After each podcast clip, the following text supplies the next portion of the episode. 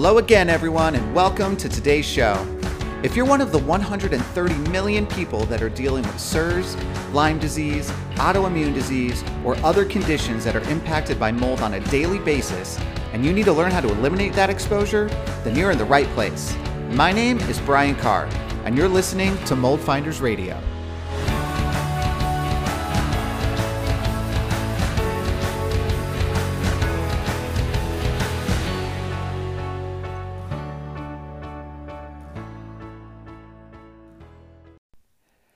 Hey guys, guess what? The journey that you're on right now, it's so normal.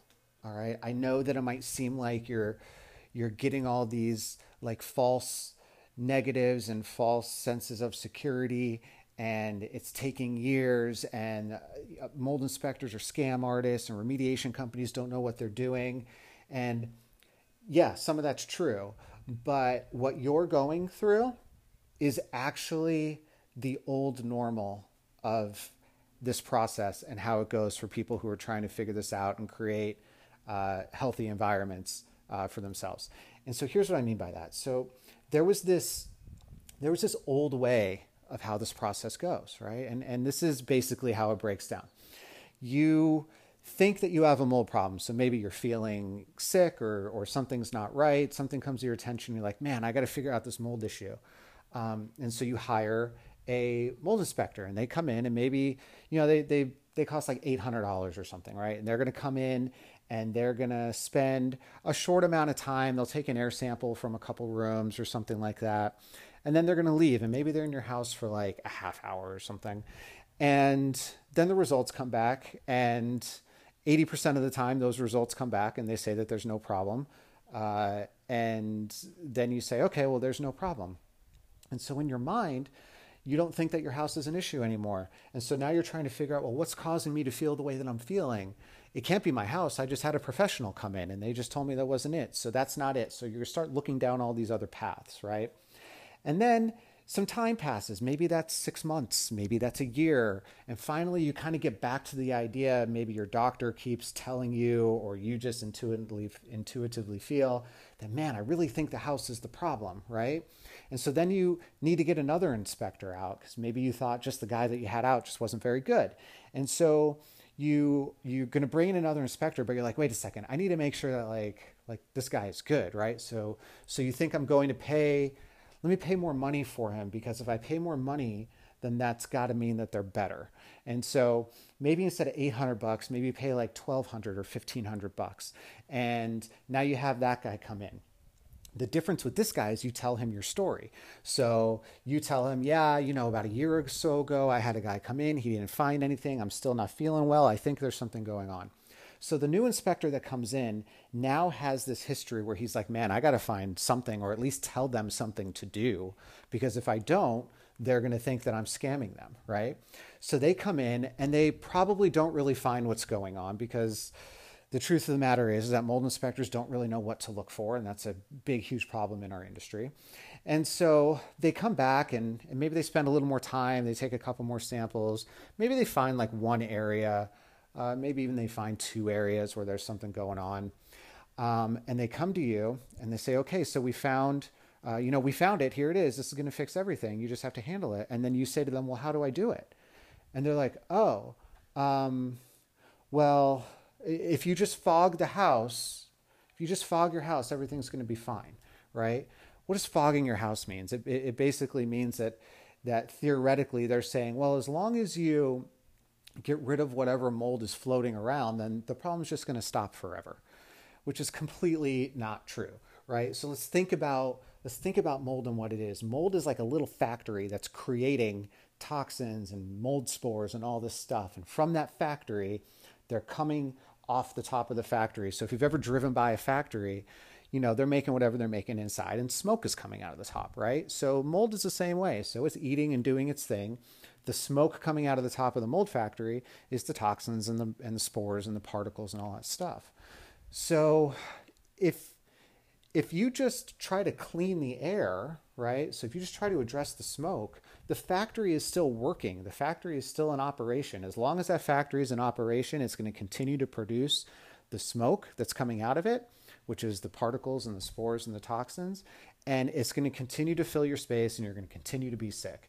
And so, what happens is that you may fog your place, and maybe for like a week it feels okay.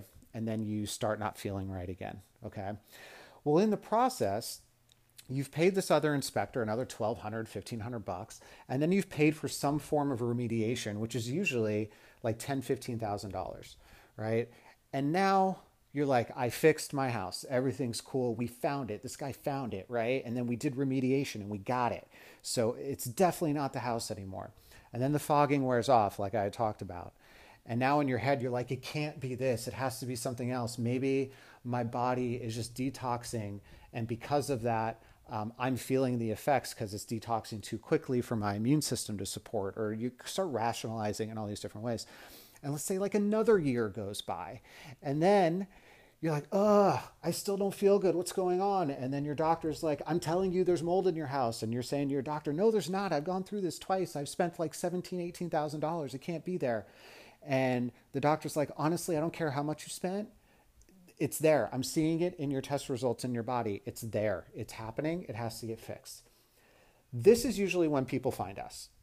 And this is the story that I hear over and over and over again. And in fact, I was just at a inspection uh, this week, and I told this story to my client, um, and I kind of described this journey that everybody goes on. And he looked at me. He's like, "How did you know that?" I was like, "Well, it's I just hear it all the time. Like this is the typical story. It's unfortunate, but it's a path that happens. He's like, not only did you know that I hired one inspector who found nothing, then I hired a second inspector who found like a little something, and then he told me how to remediate something which didn't work. He's like, not only did you get all that right, he's like, but you told me exactly how much I paid for all of it. He's like, I paid 800 the first time. I paid 1200 for the second inspection. I paid 15,000 for the remediation. Like literally what you just told me. He's like, it's insane. What he, it's crazy.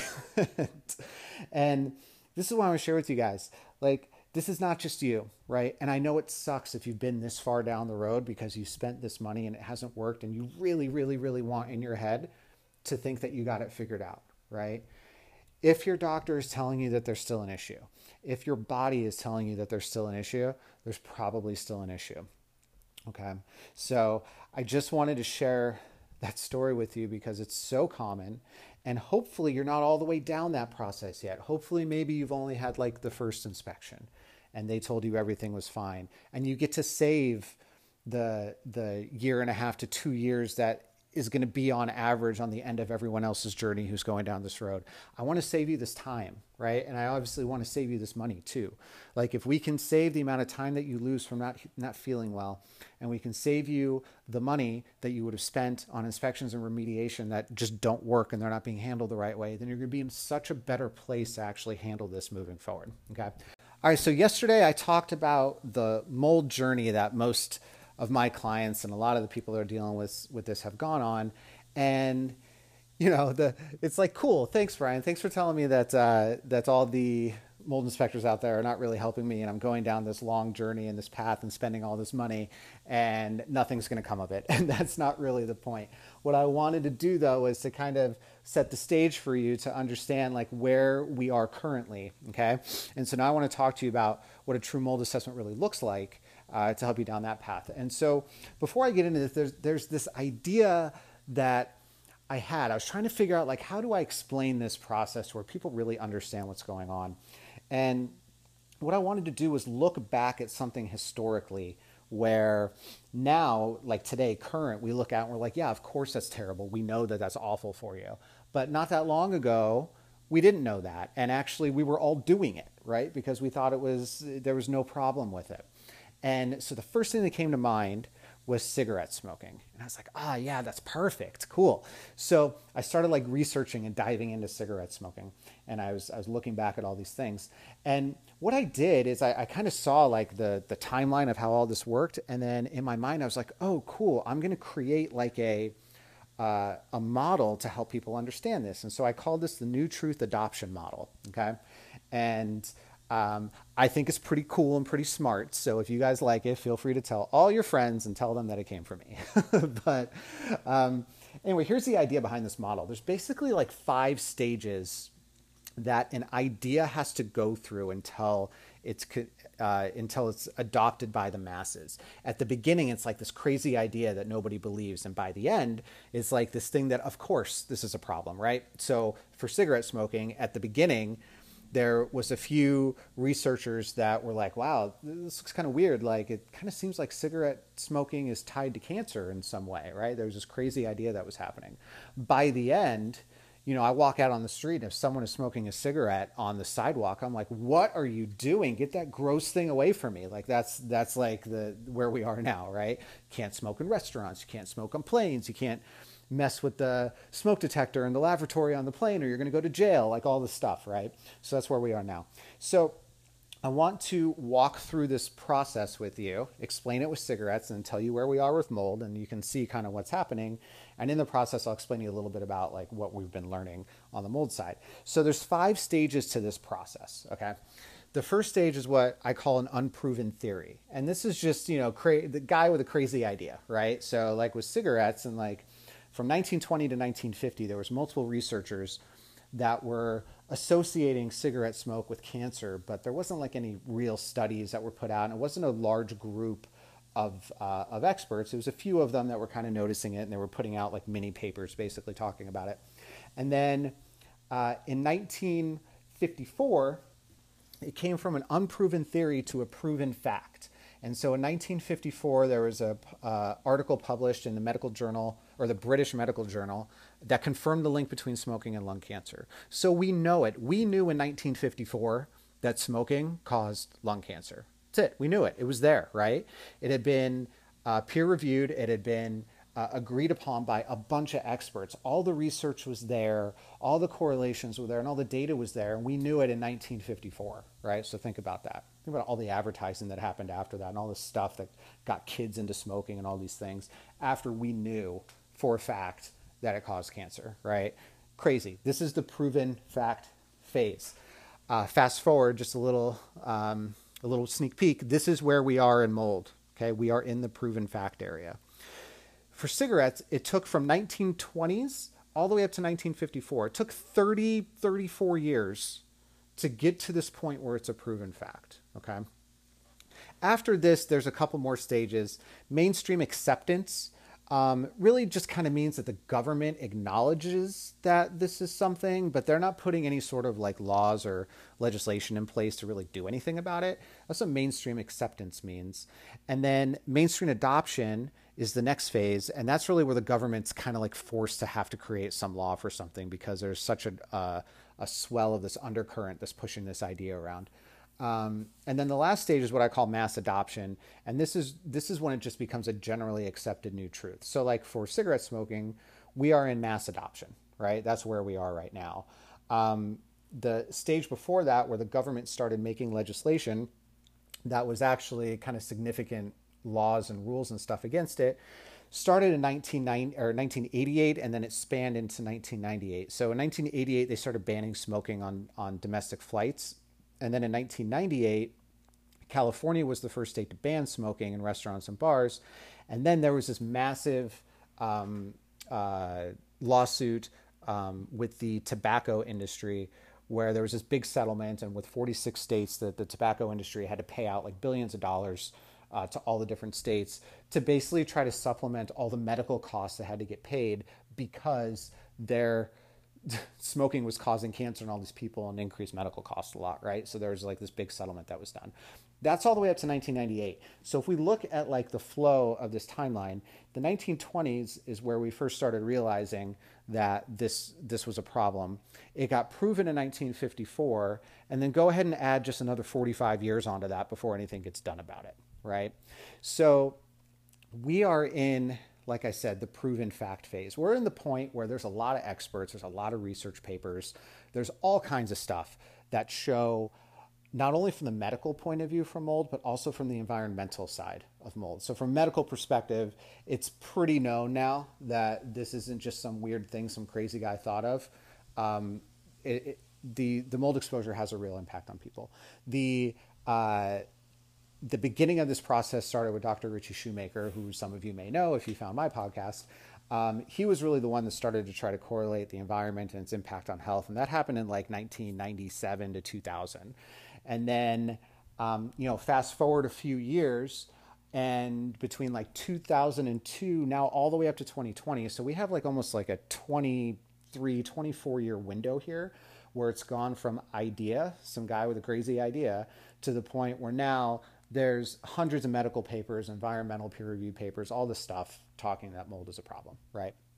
From the environmental side, it has completely shaped the entire way that we do mold assessments and we call them a true mold assessment because this is really the way to figure it out. The problem is is that our industry is not like they're not up to date with it. Why? Because the industry is kind of run by the government. And so the government hasn't gotten to the point where they're really even acknowledging this yet. So for a lot of these mold inspectors that are out there, they're not going to change the way they're doing things because the government hasn't told them that they need to. And they're kind of afraid to do it, right? Like what happens if you go out and you do some weird, like progressive sampling method and you find that there's a problem and somebody does has to do remediation to fix it and like it doesn't work. Am i going to get sued? I can't do that. I need to have the government to like give me rules that i could uh, rely on to protect myself for all that stuff right? And so it's like this fear of the mold inspectors of learning new things and being progressive about it and really just truly trying to help people instead of looking out for themselves that is causing this massive problem that's going on right? So we're in this proven fact stage. It's been about 25 years for us to get here. Now, if we look back at the cigarette model and how long it took for them to get from proven fact all the way to the point where there's been at least mainstream adoption, where there's been legislation that's been put into place that will affect the general public, you're looking at like 55 years, 45 years. I don't know about you guys, but I don't want to wait 45 years for the government to finally figure this thing out. Um, and at that point, it's too late. You know, some of us will be dead already. Other ones of us will be so sick from everything that it won't even matter. Do you want to wait that long? I don't want to wait that long, right? And so we've really adopted all of these new technologies and the new research that's being done and all this stuff. And I can't like go into all of it on this podcast, but the idea falls into two different ideas. The first one is you have to understand where the source of the problem is coming from. If we don't know where the source of mold growth is, there's no way that we can actually fix the problem and get somebody into a house where they can feel healthy.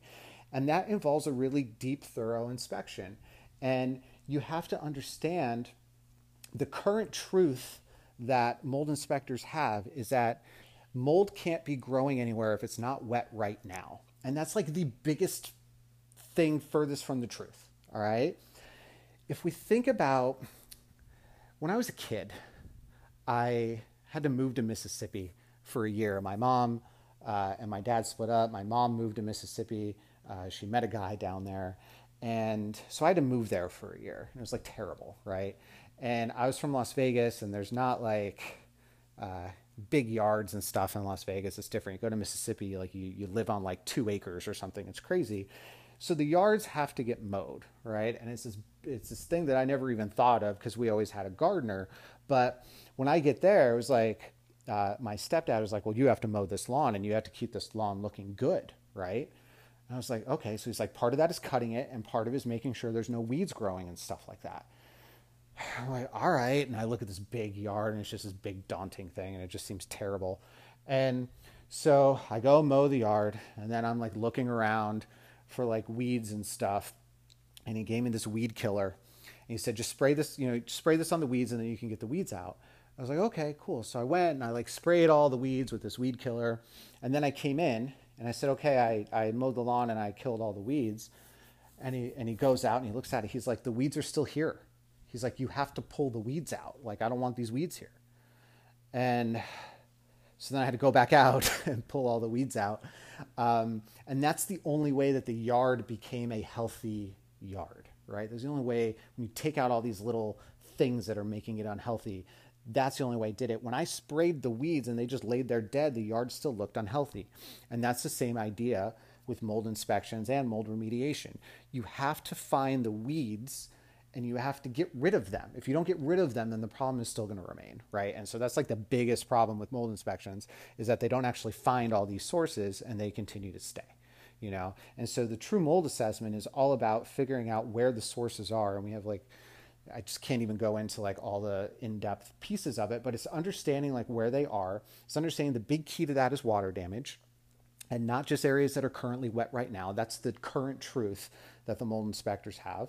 But the reality is when an area dries out, the mold doesn't just disappear and disintegrate magically. It's there and now it's dead like that weed, but it can still impact the living space and there's we're in this proven fact era, right? And there's research studies that support all of this. When you have mold that's dried out behind walls, it gets pulled into the living space through air currents and a lot of different things that, that we could talk about another time. This is all proven. All of this stuff is based on fact that's already been decided.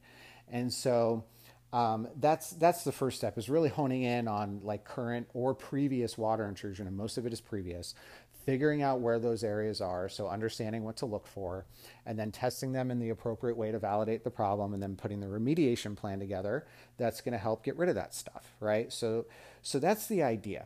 And so, what I want to do with you guys is kind of get you to think about where we are in this new truth adoption model, okay? So we talked about the current journey for people. We talked about how it takes them years and multiple inspections and failed remediations and all this stuff. It just sounds terrible and it causes stress on people's relationships and their finances and all this stuff. And then we kind of look at okay, so if that's how it was then, it doesn't have to be that way now. Like there's a new way, right? There's a new way it's been proven.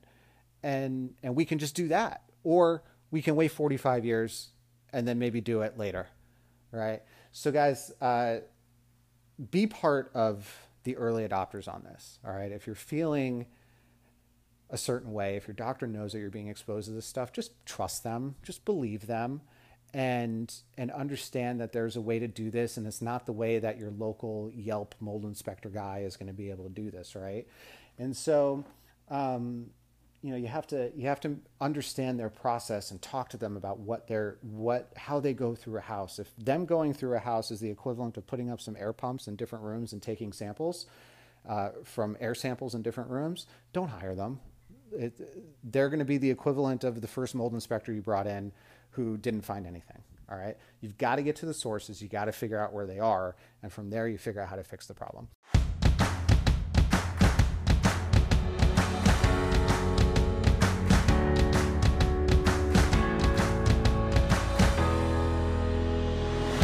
So that's it for today's show, everyone. Thanks so much for tuning in. If you enjoyed the show, please take a moment and subscribe and give a rating wherever you get your podcasts. It'll help spread the word to those who really need it the most.